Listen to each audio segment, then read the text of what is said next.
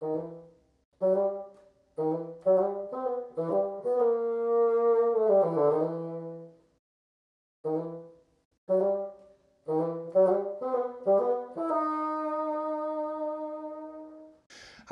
呃，Welcome to the Mr. Cockroach。那我们今天再一次邀请到那个万博士 Joyce Wan。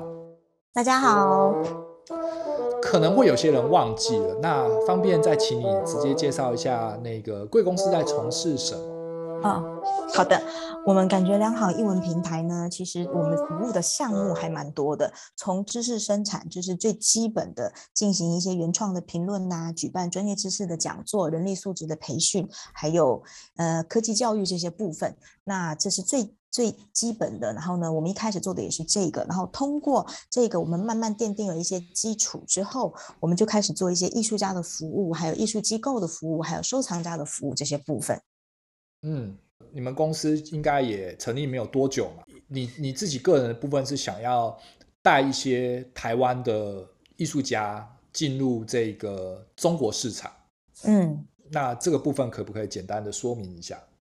哦，其实是这样的，就是呃，我之前可能如果有朋友忘记的话，我可以先提醒一下，因为我是艺术领域专业的博士嘛，所以我之前也有在北京的大学任教过，带的是硕士生，所以呢，我对于怎么样把一个有艺术天分或者是有一定艺术基础的创作人才，然后呢带成一个带入艺术市场，然后呢成为一个艺术家，然后还是比较呃有一些经验的。那所以呢，不只是说从台湾的艺术家带到大陆去，或者是说在大陆进行青年艺术家的培养跟服务、创作顾问等等，这些我们都有做。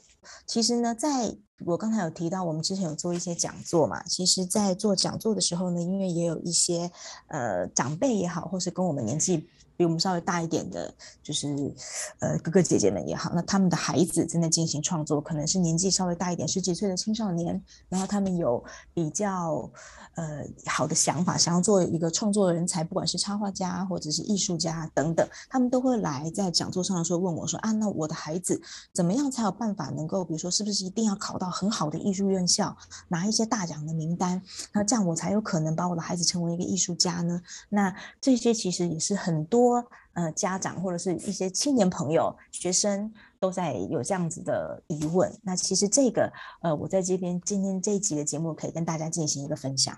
OK，太好了。所以今天的这个内容会是一个，嗯、呃，就是一个一般人或是一个对艺术感兴趣的人，是能不能成为艺术家，而且如何成为艺术家？我这样理解是没错的吧？没错。嗯，OK，那我现在先提出一个简单的小问题，比如说主持人张郎，你觉得怎么样才能，什么样的人才会有办法成为一个艺术家呢？我觉得，嗯，就是比如说小时候喜欢画画嘛，然后或者是像我自己，就是可能读书方面其实没什么进展，但是你画画的时候就会开心，像我自己是拍照的时候开心，或者是做模型动手做。任何只要是动起来的东西，而并非在一个学术知识上的东西，会感兴趣。嗯嗯，这是一个条件一嘛？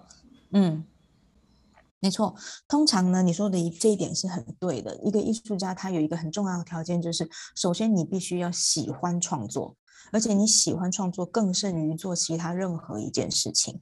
因为这样你才有持续进行创作的动力。如果你作为艺术家就把这个创作作为你呃人生最重要的一件事情，你才有可能其实跟做任何一个工作是一样的。就是艺术家他是一个身份，但他也是一个工作，你必须不断不断的去进行创作，或者是你至少要对于创作这件事情是很快乐的。你不要觉得说呃我是为了要比如说达到工作指标而去进行创作，这是不一样的。所以，我们想说，首先作为艺术家，或是你想要去做艺术创作的话，你自己本身你会觉得创作对你来说是很快乐的，而且你也有一个创作的能力。你在进行创作的时候，你能够做出你可能想要的、能够达到的一个作品，能够把你心里面想的那个情况真实的表现出来。所以，能力跟想法这两个还是一个最基本的条件。嗯，对。但是光是这样子讲，其实涵盖的范围很广。就比如说，我小时候就比如说，你就画画插画啊，或者是是跟您之前讲的一下，我可能是做做同人志啊，然后对啊，可是那个跟艺术家是还是有一个很大的落差，你知道我？没错，没错，就是怎么样你才会。从一个比如说业余的创作者，我们都不会把这种人称为艺术家，对不对？而被成为一个被认同的艺术家。当然，也有一些人他会自己称他自己是艺术家，但是没有人认同他。那他这个只能说自称，他并不能，他不是一个真正的艺术家。而真正的艺术家呢，他是需要有一个被大众接受认定的过程的。比如说，你是一个，我们拿一个简单例子来说，你要有一个身份，不管是什么样的身份，好，你是一个母亲，好。你首先你要作为一个母亲，你要有一个先决条件吧，你要有孩子吧。也就是说，你作为一个艺术家，你要有作品吧，不然的话，你怎么能称为艺术家呢？你连一个作品都没有，你怎么能作为艺术家？这是一个很基本的条件。嗯，对，但是对啊，但是一样嘛，对不对？我可以画几张油画，对的，或者是去坊间画一些这种风景画，但我也不敢说我是艺术家，我也可以挂满我整个家里，就是呃，我每个月画一张，那我画了好几年，那也不叫做，它就是一个临摹啊，对啊，对，但跟艺术家还是很长的一个差别吧？对，这个就是一个非常专业的。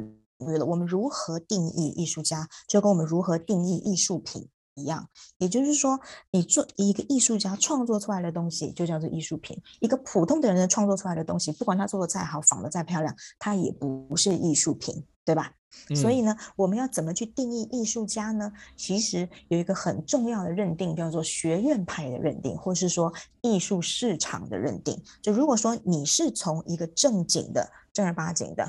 艺术学院出来的，然后呢，你在这个艺术学院的体系当中得到的认同，然后呢，你也创作了一系列的艺术作品，然后呢，也经过了一系列的艺术市场的认定，你就是一个艺术家了。所以这些都是缺一不可的。嗯那如果照我你的说法听起来的话，比如说，嗯，以台湾来说，我可能去实践，或者是去北艺大、台艺大，然后我可能选修一个雕刻组、绘画组，或者是什么组，然后我就开始从学生的时候，大一的时候就开始创作，然后可能会有一个期中展或是成果展之后的东西我发布，然后有人收藏我的作品，这就是一条路吗？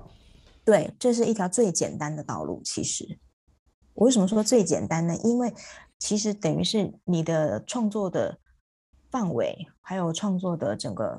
嗯，不一定说是范围，就你的创作的主题也好，你创作的手法也好，然后你创作的环境也好，都是在这个学院里头，通过一个专业的，因为有一个专业的环境、专业的老师，对吧？通常很多的专业老师，他本身就是艺术家，他或许他是评委，或者他是一个画廊的主持人、画廊基金会的负责人等等，他们有这样子的在艺术圈的地位跟身份，他帮助你，他指导你，然后呢，带你去创造出来的作品进行了好的展览。然后把作品有人收藏，你就完成了一个就是从生产到销售的一个非常完整的一条链。那没有人不能说你是艺术家，当然你可以是一个青年艺术家，只是你很年轻。那是不是说我随便画了一幅作品有人收藏我就算艺术家呢？这边就出现一个问题。但其实是不是的？你自己画了一个作品，然后呢，在街头上挂着卖，然后呢，有一个人走过去，觉得你这挺好的，就买了。那你能算是艺术家吗？不是的。嗯，怎么样的认同才是合，就是符合这个艺术圈的生态呢？首先，你办的展览的地点在哪里？是不是一个正规的画廊？或者是是不是一个正规的展览，嗯，就是它是一个艺术圈认同的正规的艺术展览中心，或是博物馆，或是美术馆等等，像这样的地方，没有人认同你的，你自己随便在人家客厅办个展览，不会有人认为你那是一个呃规范的一个展览方式。嗯哦，那这个边这边我可以举个例子，以台湾来说，嗯，我可能就比如说进入台北国美馆的双年展被邀请了，那我可能以这个身份来说，我就是艺术家了嘛。那个规格很高了。通常的话，从青年艺术家来说的话，可能都是比如说几个优秀的学生，然后呢，他可能在学校期间就表现得很好，也得了一些比赛的奖项，然后会有一个邀请展。通常青年的艺术家出道都是联展，或者是青年艺术家得奖的这种，呃，比赛的成果展、邀请展等等。那通常都是十几个，或者更多，或者更少，不一定看比赛的规模嘛。他会有一个青年艺术家的展览。那这个展览呢，展完了。的展展出的同时，就是它首先第一个，它的主办方就是艺术领域的，所以非常正规。然后呢，主的展览场地肯定也是非常标准正规的。然后呢，来发布的新闻媒体还有评论家给予的评价，还有整个啊、呃、艺术市场或者是艺术圈对这件事情是认同的。那它就是一个正式的展览。嗯、那如果这个展览有在进行销售，或者是展览之后有收藏家通过正规的渠道收藏了你的作品，或者直接跟你购买，这也算正规渠道。OK，收藏你的作品，拿到了你的收藏证书等等，这样子完成，你就可以算是一个青年的艺术家。通常就算没有人收藏，你完成了这个展览，你已经达到艺术家的标准，你已经被认同是一个青年艺术家。嗯，就算没有卖出作品。对，嗯，对，然后。这边我也想要请教一下，就是，呃，当然你有可能这一生的创作当中，你可能毕业了之后，或者是你没有经过正统的这个受训，但是你也经过刚刚你说的正统的邀请，嗯、或者是你自己花钱办在一个正规的艺廊办了一个展览，但你有可能一辈子都没有卖出作品，对，嗯，一直卡在这个，我就是把它当做是一个。嗯，我喜欢做的事，嗯，嗯，那一比如说，嗯，应该怎么？我这个问题要怎么问？就是卡关了，对，是这样的，也有一些，不哦哦，对对，我知道我的问题了，就是如何做一个自给自足的艺术家呢？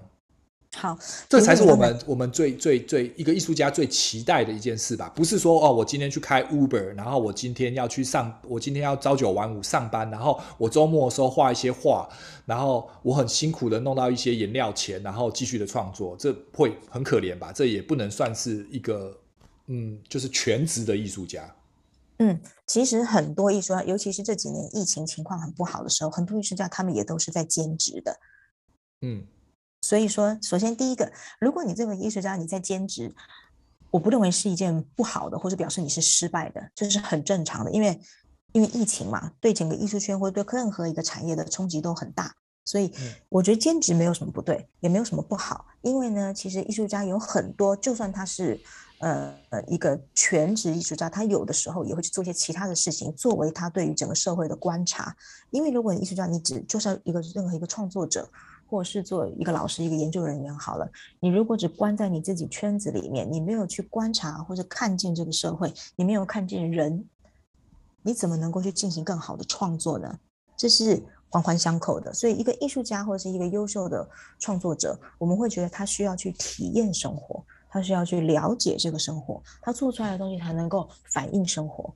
反映出人类真实的情感，而不是一个它虚拟出来的、捏造出来的一种比较我们说泡沫化的一种东西，这是两个不一样的情况。当然，我这个有点岔题，我们可以先回来说，呃，艺术家他的呃生存状态。比如说你说的艺术家的生存状态，那我们其实，在做的服务上呢，就是在帮助一些他本身就已经好，他已经没有能力上的问题，他也没有创作灵感上的问题，他只是因为比如说个人营运上，或者是说在对进入市场上，他有一些卡关这种情况的艺术家，我们可以对他进行很大的帮助。为什么呢？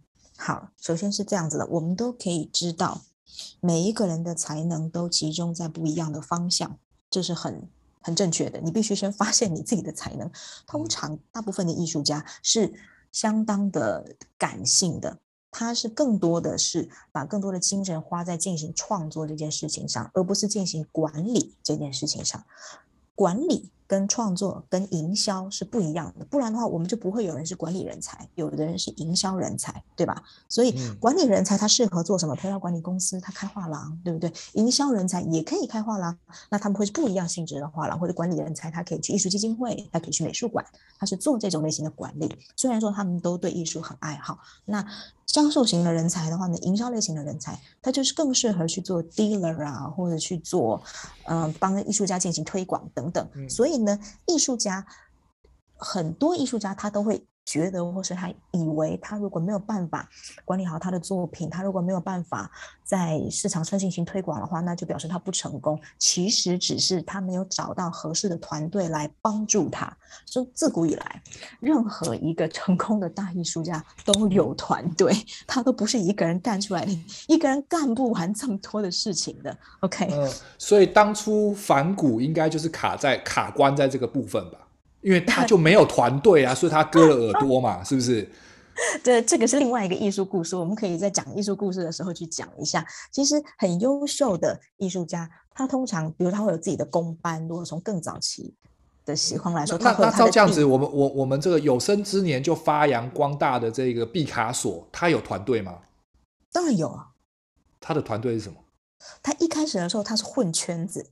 就他在艺术家，就是很很多艺术家是混圈子混出来的。哦，他就在酒吧跟人家喝酒嘛，对啊，瓦诺，他的对不对？对，他的工作室其实就是在当时的呃艺术家群聚区，就是艺术家他都会有聚集区，这也是就像是北京的七九八是一样的道理嘛，对不对？对，那个、或者是说宋庄，宋庄、嗯，或者是说，就是其实每一个地方或每个国家、每个城市都有他的艺术家聚集区。你如果没有去跟艺术家混在一起的话，或是首先第一个，呃。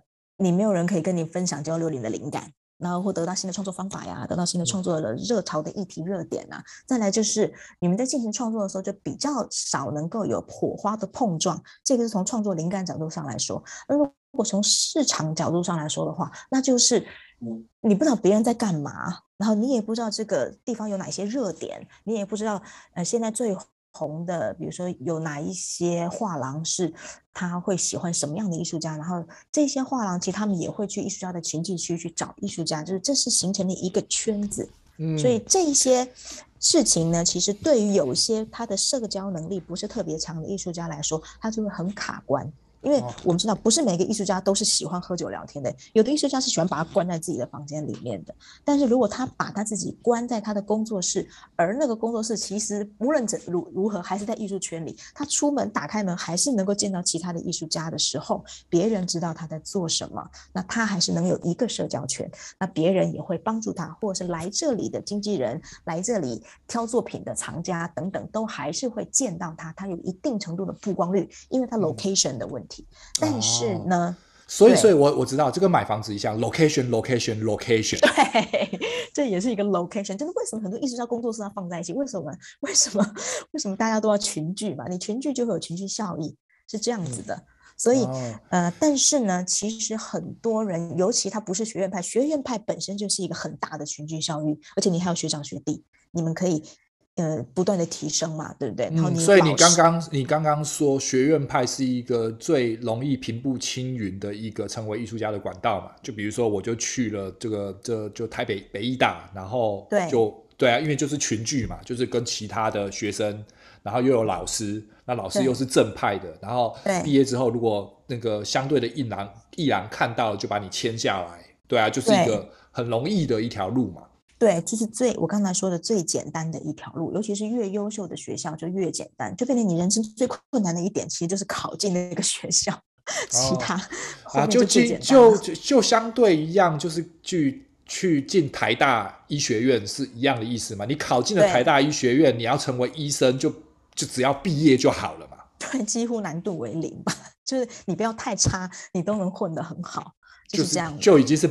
就是保证的嘛，金饭碗保证的嘛。你再差，就顶多开开自己小诊所或选一个医美，但是你要成为外科医师，不是一件就不可能的事了。嗯，对，就是他，因为其实你已经通过了第一个门槛，就你的能力也好，你的创你的创作能力、创作技巧已经通过了学院的认同。所以不然你也不可能考得进去嘛。所以这个来说，你第一个你已经得到了一个基本的保证。然后呢，在学院的环境的熏陶的时候，你也能够得到最专业的指导。然后你也可以见到最优秀的学长姐、学弟妹、同学的作品。那这个也会刺激你的灵感。然后你们也可以进行一起创作啊，或者组成艺术团队啊。就好像嗯，实力特别强的可以成为就是那种实力派歌手。那偶像三四个人也可以组一个偶像团队嘛。唱的不好可以跳舞啊，嗯、所以就是就就我我我我我不是说行动艺术家就画的不好啊，就是、嗯、或者是说团队艺术家就不比单的强，但这是一种表现方式，或者这是一种进行团队创作的方式，我觉得这个就会比你单打独斗来的更好。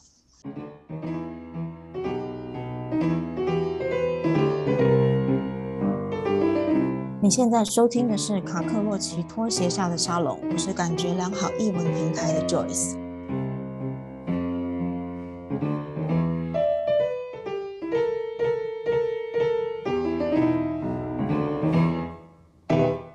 嗯，OK，因为这一段经历其实是我有类似的，因为我当初是在英国读书嘛，嗯、然后我们在英国的最后一年，你要举跟其他的学生举办一个联展。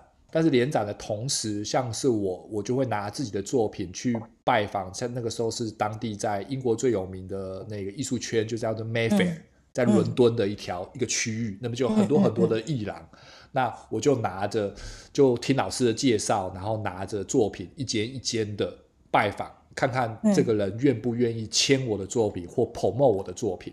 嗯、对，对我那个时候是成功的，所以我那个时候才有办法进入罗浮宫做展览。嗯嗯，对啊，也是一个这样子的意思。然后那个时候就有听那些其他艺术家跟老师，就是你要选择的那个经纪人，跟你启发的那个点是非常非常重要的。嗯、你不能就就像是歌手出道，你不要一开始就跟那个那个就就一个经纪公司把你签了，然后就被冰封了。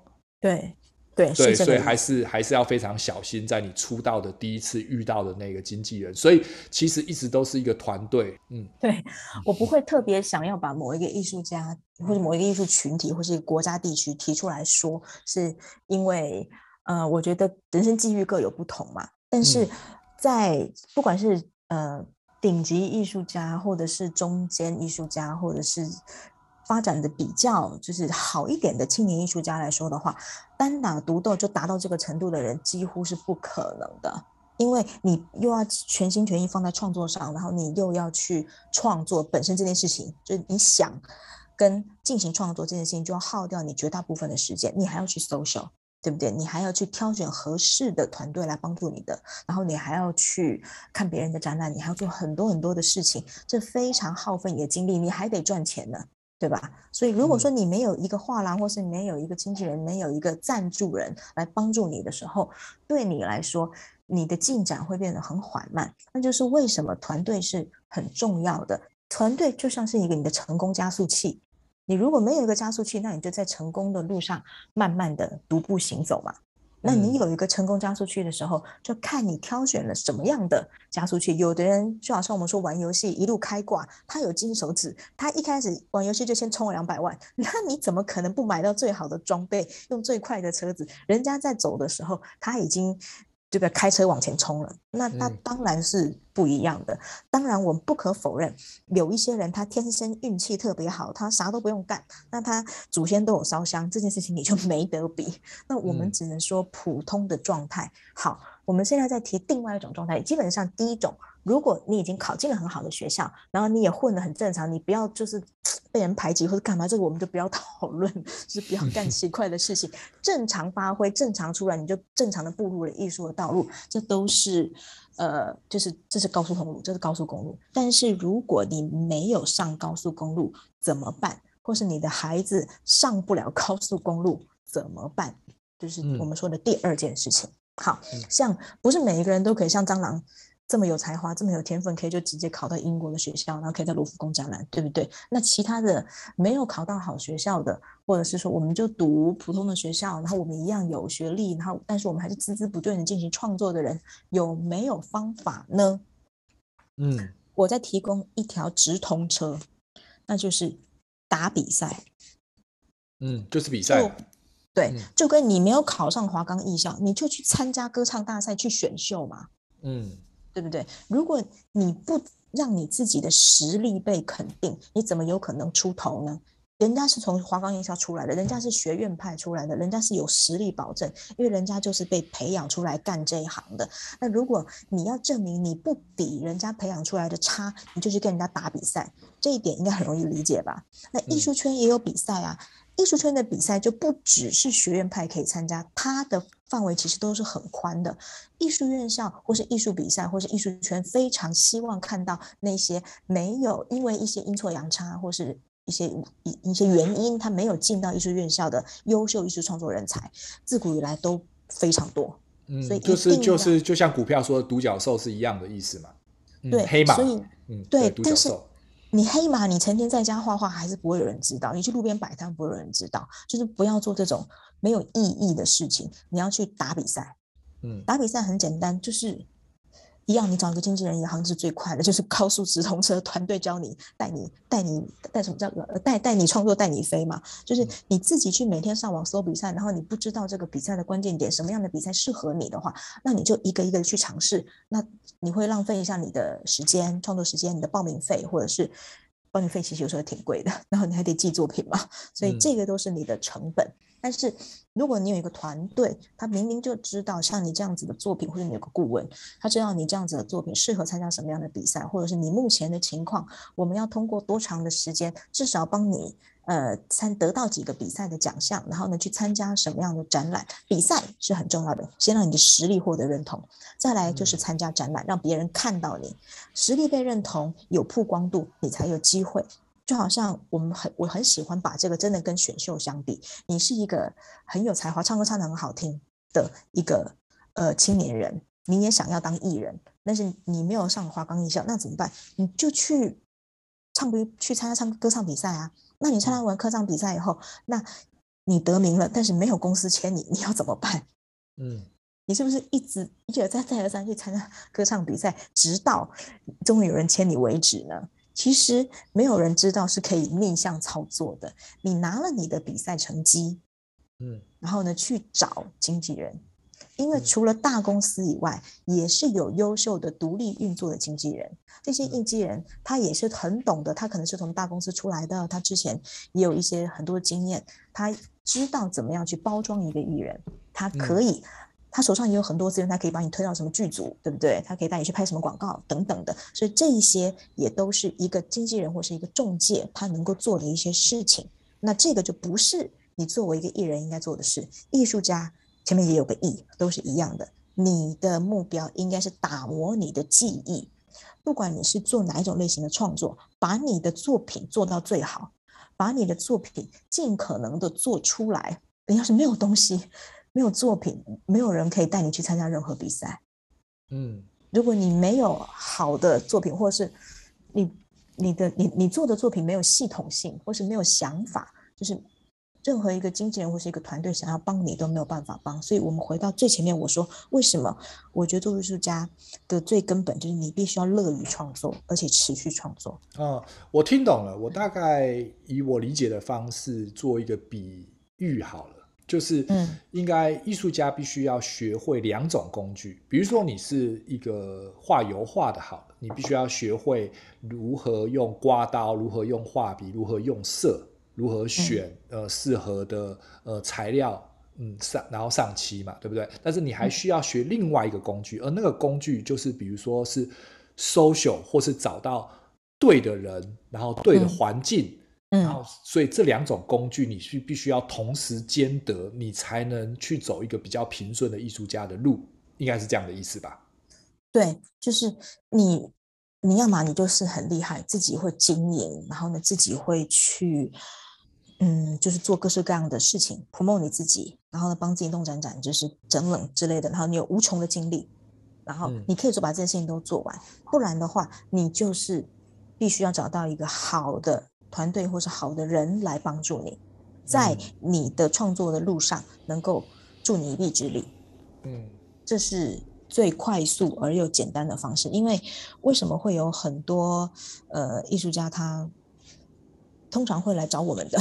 因为我们就是做这个服务的。为什么会有很多艺术家他在青年的时候会不太愿意做这件事情，但是他到了一定年纪以后，他们就会想要来找我们，因为他已经碰过壁了。他自己已经试了一段时间，然后呢，他会知道他自己的那些方法，或者他的试过的途径，他的朋友圈等等，就是已经穷尽了。那他如果再把时间继续浪费下去的话，那他能够作为一个艺术家的创作生涯，或是一个成功的期限，就会不断的被推后。那他们等不起。那有一些青年人来说，反正我就这样试试，那样试试，我也不着急。那嗯。你就去试试，这个我也是觉得这个是每个人想法不一样，这样、嗯。对啊，也有可能他真的有才华，只是被他的环境给埋没了嘛，对不对？对对啊，那所以就这个很难讲。然后，除非你真的不知道自己有那个才华，嗯、但有才华的人，如果能够遇到对的团队，这也是一种缘分啊。对啊，所以成为一个好的艺术家，应该某种程度应该是天时地利人和，跟要很有强烈的上进心吧。嗯、上进心那是当然的，不管是艺术家，其实各行各业都是。每一个人，如果你想要在你的想要发展你的领域有所成就的话，那就是不断的努力。嗯，那另外一个好奇的就是，呃，我知道这个题目有点大，但是我们现代被认为所谓的艺术，光是这个名词可能就解释不完了。然后，所以这个的认定是由你刚刚说的这些学校啊、机构啊、团体来给你评价这个。艺术的这个这个 title，嗯，它这个 title 到底是一个，对啊，就是一个还蛮玄的东西嘛，对不对？这个问题很好，这个问题呢是我的一堂硕士课，然后要讲三个小时，叫做艺术是什么？然后呢，这个是我们艺术，因为我是艺术理论专业的博士，艺术理论就是在研究什么是艺术。嗯，那可以简简单的几分钟 替我们解释一下这个什么是艺术，或者是什么是好的艺术？对啊，何谓被冠这个 title 嘛？我称为艺术家，那这这这一群人，这个您所谓的专业，他总是给予他要有一个标准性嘛，而不是就是只是哦，你你进入了这个学校，然后进入了这个艺廊就是了嘛。嗯嗯。其实这个它的定义呢，艺术家它的定义呢是随着时间而改变的。所以从古古时候一开始的时候，其实是没有艺术家这个词的，它就是、嗯、呃手工艺啊，或是匠人这种词。因为呢，在早期艺术它并不是或者人类历史发展的。前面文明的前端的时候，艺术不是一个被视为很重要的一个方向嘛，所以呢，那个时候的艺术家他就是匠人，他就是帮人做做东西的人，做做漂亮的椅子，然后呢，绘画这件事情也不是作为艺术品拿来欣赏的，它是用来记事。对吧？比如说画个城防图，比如说在地上、在墙上画一个什么祭祀的什么牛打乌龟等等之类的图案，这样子。嗯、那这个东西它是随着时间的发展和文明的进化而慢慢演进的，就好像，呃，艺术。它的随着创作方法的改变，它也不断的被讨论。比如说摄影，它出现的时候，它到底是不是艺术？它到底是创作还是一种记录？那艺术的定义是什么？艺术家的定义是什么？艺术家跟工艺美术家跟匠人又有什么很大的区别？其实一部分你可以从这些名字当中听到，它有创作手法上的差异。那这个也是我们现在的定义。那在可能一百年前。匠人跟艺术家没有完全分出来的时候呢，那那个时候只要你能够做出一个好的作品，就被称为是艺术家，或是被称为是嗯优秀创作者，可以这么说。但是那个好的作品又怎么定义呢？所以以前更多人是在定义这个东西到底算不算艺术品，这个东西到底是不是一个呃好的艺术品？这个定义，以我知道，以以以中国年代来说，应该就是供奉给皇室。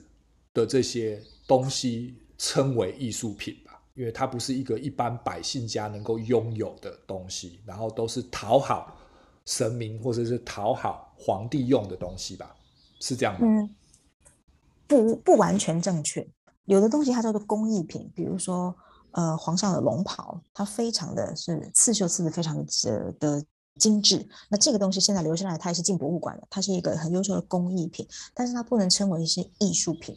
我们直接到现在，我们对艺术的定义，艺术它是一种创作，所以呢，在这个创作上，我们必须要看到艺术家他的理念，就是艺术家在这个作品当中，他想要表达什么，他在想什么。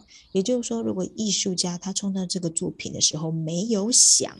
那这个东西就不是一个艺术品。嗯，所以在回归到青铜器时代的话，那些出土的青铜文物应该都比较属于一个工艺品，而非艺术创作。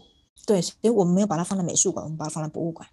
哦，所以在博物馆的叫做工艺品，在美术馆的叫艺术品。这个是一种方式的定义，这个是一种以以哎，我不能这么定义，这是一大归类嘛？倒倒倒果为因的 一种说法，不能这么说。我们是把它规定为，我们把它认定为啊，它是美术艺术品了，我们才能把它放到美术馆。那它是工艺品了，我们把它放到博物馆，应该是这么说的。那如果你要这样去看的话，也是可以这么理解啊，因为它已经被定义完了，这样。嗯，对，国家定义完了，因为不是个人定义啊，嗯，就很明确。对啊，这是青铜器出土文物，在博物馆，所以我不能说它是艺术品。可是虽然它看起来很美，可是它已经被定义为 出土文物。嗯，嗯，也不能完全这么说，就是这已经是有点逻辑混乱了。我们还是回到到底怎么去思考艺术品这件事情。对，那那对啊，那我只是好奇，就比如说那个法老的那个黄金面具。你知道那是很那是很漂亮的东西，对。可是文文物，可在我来看，它已经达到某种程度的艺术等级啊，它的那个装饰，所以它就是一个文物品，也不能叫做艺术。嗯，文物。OK。好，我可以直接讲一个影响当代对于艺术定义最深的一句话，就是黑格尔说的，也是从黑格尔开始的理念。我们知道黑格尔是人类历史以来到现在目前为止非常重要的一个思想家、哲学家嘛。那他给呃人做一个很大的定义，就是我们为什么，比如说很多人说，呃，这个世界上最大的艺术品就是大自然所创造出来的，比如说夕阳。比如说美景，嗯、比如说壮阔的景色，这就是大自然创作出来的艺术。这个我们需要珍惜等等之类的。你可以听到很多这样的话，但是呢，从黑格尔来说，不是这样的。所谓的艺术品，或者是说我们从人类的角度来看，人类创作的艺术品最重要的一点是什么呢？是体现了人类的智慧，也就是说。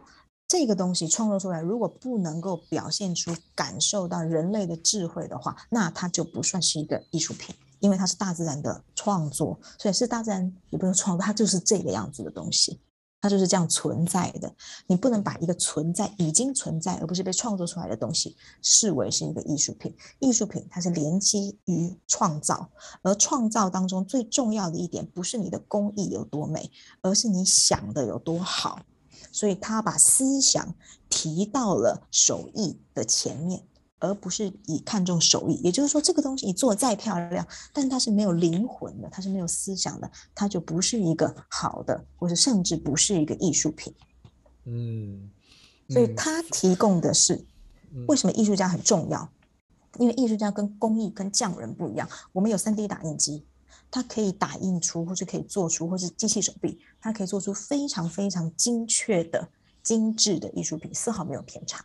但是它没有办法创造，因为它没有办法像人一样不断的去进行思考。所以从这个定义以来呢，他就把艺术家的价值提升到非常非常高。对很多人来说，早期的人来说，你艺术家你就只是去雕一个碗，或者创造一个什么东西，那叫做跟奢侈品很像，铂金包等等之类的，你可以花钱买到。所以艺术家是创造出一个我能花钱买到的东西。但是，一个当一个艺术家，他被黑格尔的这一番话，他的艺术作品被提升到一个知识跟人类智慧的程度的时候，艺术品它就变成人类智慧的结晶，它比爱迪生发明灯泡还伟大。嗯，比爱迪生发明灯泡还贵啦，应该是这样。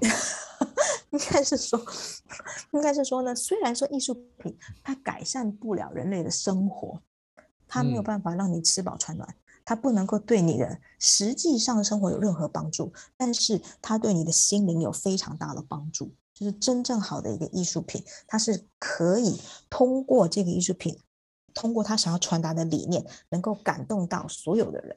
看到这个作品的所有的欣赏者，就是观者，就是观者在看着这个作品的时候，他会有极大的审美体验。那这个审美体验是其他的东西所传达不出来的，而且这个审美体验还会根据这个艺术品的层次高低而有不同的层次。所以说，一千个人一千个哈姆雷特，这就是这个艺术品的层次程度极高。比如说，所有的人不分古今中外，你看到蒙娜丽莎的微笑，你都会被她感动。因为它就是那么一个富有层次感的艺术品。你只会看技术的人，你能够看到它的油画技术；你只会看颜色的人，你会看到它的那个配色；你只会欣赏写实的人，你也会觉得它是一个很好的写实作品。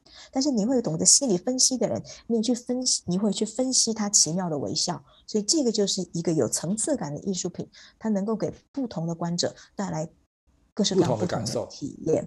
对。嗯而且这个不是一个艺术家根据一个人单纯的画出来的。如果我们画的跟真人一模一样的时候，那我们为什么不直接看那个真人，而我们要看画呢？那如果摄影已经可以完全的把那个人拍出来了，我们为什么不用摄影，还要用画呢？那真人跟摄影跟画，或是跟录影，好了，其中有什么不一样？然后。我这么一举例，你们就会发现其中真的有非常大的不同。因为真人他就是一个实际独立存在的真实个体，对吧？他会随着时间而变化，就好像一棵树或是一个风景或任何一个战斗的状态。很多艺术家不是表现了战斗的状态吗？那个状态它是会随时间而改变的。然后呢，稍纵即逝，转瞬即逝。就算一个真人，他今天跟明天也会不一样。所以这个东西它是会变动的。那画家把它画下来的时候呢，他不只是画得很像，同时带有画家本人的情感跟观察在里面。所以有的美人。古时候的美人，他们为什么会找画肖像画？为什么要找优秀的肖像画家来画，而不是找普通的肖像画家来画？第一个，他画的好不好？第二个，他是否能够捕捉到人物的神韵，或者是他能够把这个人画得活灵活现，甚至是比本人来的看起来气质更好啊，更有深度啊，或者捕捉到这个人物他细微的与别人不同的个人特质。通过这个画像来表达出来。那当这个画像被画，当这个人的特质被画家捕捉到，然后呢，呈现在他的作品的时候，同时还带了画家的眼睛，就你是通过这个画家的手跟画家的眼睛来看这个人，跟摄影也是一样的。你通过了摄影师的镜头来看他看到的世界，跟你用你的眼睛看到的世界是不一样的。这就是为什么艺术家或是这些艺术创造者。特别重要，比我们来重要的原因，是因为我们通过了别人的眼睛，通过了他的思考的结果，体现出一个我们平时我们自己看不到的世界。我们看到了别人眼中的另外一个东西，而且它很美，它是经过筛选过，它很美的一个东西，所以这个东西就变得非常非常的珍贵。这就是艺术品珍贵的地方。哦，了解了，所以嗯，今天的节目上那个。Joyce 其实除了介绍什么是一个艺术家，而且如何成为艺术家之外，也带着我们进入了另外一个领域，去怎么欣赏呃艺术家所做的工作。然后，当然现阶段的这个变化又更有趣了，我们还有一个叫做 NFT 的东西的出现，然后它也被叫做艺术品。对，所以我们会开另外一堂节目，然后去再去细说那个这个这这个现阶段的新艺术。好的，嗯、呃，也请那个蟑螂主持人给我几分钟的时间，简单的安利一下我们团队能够给艺术家或者创作者带来的帮助。OK，好的，谢谢。就是像我刚才在节目当中提到的，呃，艺术家呢，其实。我认为所有的艺术家跟创作者应该沉浸你的心灵在完整你的创作上，去思考你的作品怎么样能够更好的传达，就是你的眼睛跟你的手怎么样能够把你看到的美传达给我们，因为这是我们做不到的事情。我们不是艺术家，不是创作人才能，我们做不到。所以我希望你们把心力放在这里，去做一些我们做不到的事情。那那些我们能做到的事情，就让我们来帮你就好了。你不要浪费那个时间。所有人都可以做的事情，你为什么要去抢着做呢？你应该去做那些我们做不到的事。有的时候我真的觉得很可惜。因为我看到很多很优秀的艺术创作人才，花了一些时间在做一些所有人都能做到的事，然后浪费了他的才能，这个是我觉得最可惜。这也是我为什么想要去做艺术家服务的一个初衷。因为艺术家，你的才能是非常宝贵的，然后你经过这么长时间的学习，或者是锻炼，或者是你的投注的热情，这个都是其他的人，或者说讲的白一点，我们没有才能的人做不到的事情，所以。不需要浪费你的时间去做其他的事，这件事情让我们来做就可以了。你应该把你的精力花在这里，然后再来第二个就是。我们因为呢有这样子的经验，我们也帮助过这样子的人，我们也知道这个市场怎么运作，所以我们做的时候会比你快很多，让你事半功倍。那比如说，我们帮你整理你的简历，整理你的作品，然后呢，把它做拍照，做出一个精美的等等 PDF 档，然后呢，给你安排一个小秘书，然后帮你做很多生活上的杂事、行政事情。这个你可以大大的缩减你的浪费在无意义的事情上的时间。这个就是一个小助手的工作。其实对你来说，可能你觉得啊，没没有必要让别人来做吧，但是他其实。实际上来说，它就能节省你的很多心力，不用去想那些乱七八糟的杂事。再来就是我们的专业艺术顾问的能力，就是很多艺术家，因为呢，他没有跟圈子里面有很多艺术家朋友进行交流，或者是即便交流了，也得不到非常专业的评价，因为评论家都是要付钱的嘛。对不对？嗯、所以怎么样能够得到一个专业的艺术评价呢？艺术顾问或者是评论家是一个很重要的存在，所以我们会提供你一个非常重要的艺术专业的一个顾问。首先，你的创作到底有没有价值？这个是一个很伤人心的问题，就是我到底适不适合继续走这一条路，或者是其实我的作品很好，其实没有人看见呢？这个我们可以帮助你。再来就是。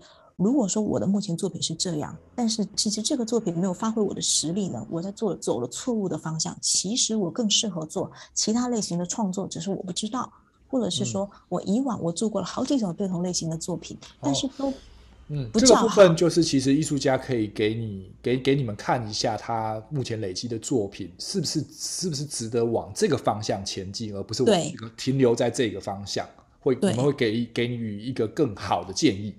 对，应该是这样子。是的，因为我们专业艺术团队里面就有评论家，有策展人，有画廊，有艺术机构，所以我们有一个生，我们有一整个生态链，我们可以告诉你的作品应该怎么做。当然，我们不会告诉你去做什么吧，因为你不是一个工人，你是一个创作者。只是我们给你一个很好的建议，就是你这个类型的系列的作品呢，其实早就有人在做了，其实你不知道。那如除非你能够做的别出心裁，跟他有所不同，不然的话，很遗憾，就不要浪费时间了。对，对，说不定你还被人家视为抄袭，那这不是很糟糕的一件事吗？所以这个是我们能够给你提的，我们会每个季度定期的就根据你的创作进行一个很好的分析，不只是对你创作上一个方向很好的一些建议，还有一个市场上的分析，这也是一种，这也是一个你可以少掉很多时间去走冤枉路的一个方法。再来就是我们帮助你去。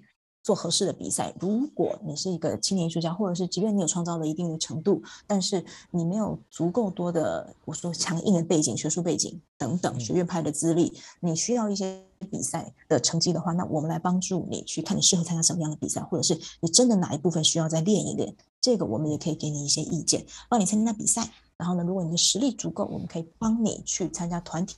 展览，先从群展开始，双人展、个展，我们会帮你安排像这样类型的展览。当然，我们需要作品。如果你什么都没有，嗯、我们没有办法。但是，如果你是一个你有已已经有作品的创作人才，然后你不知道怎么做，这个是我们可以帮你的部分。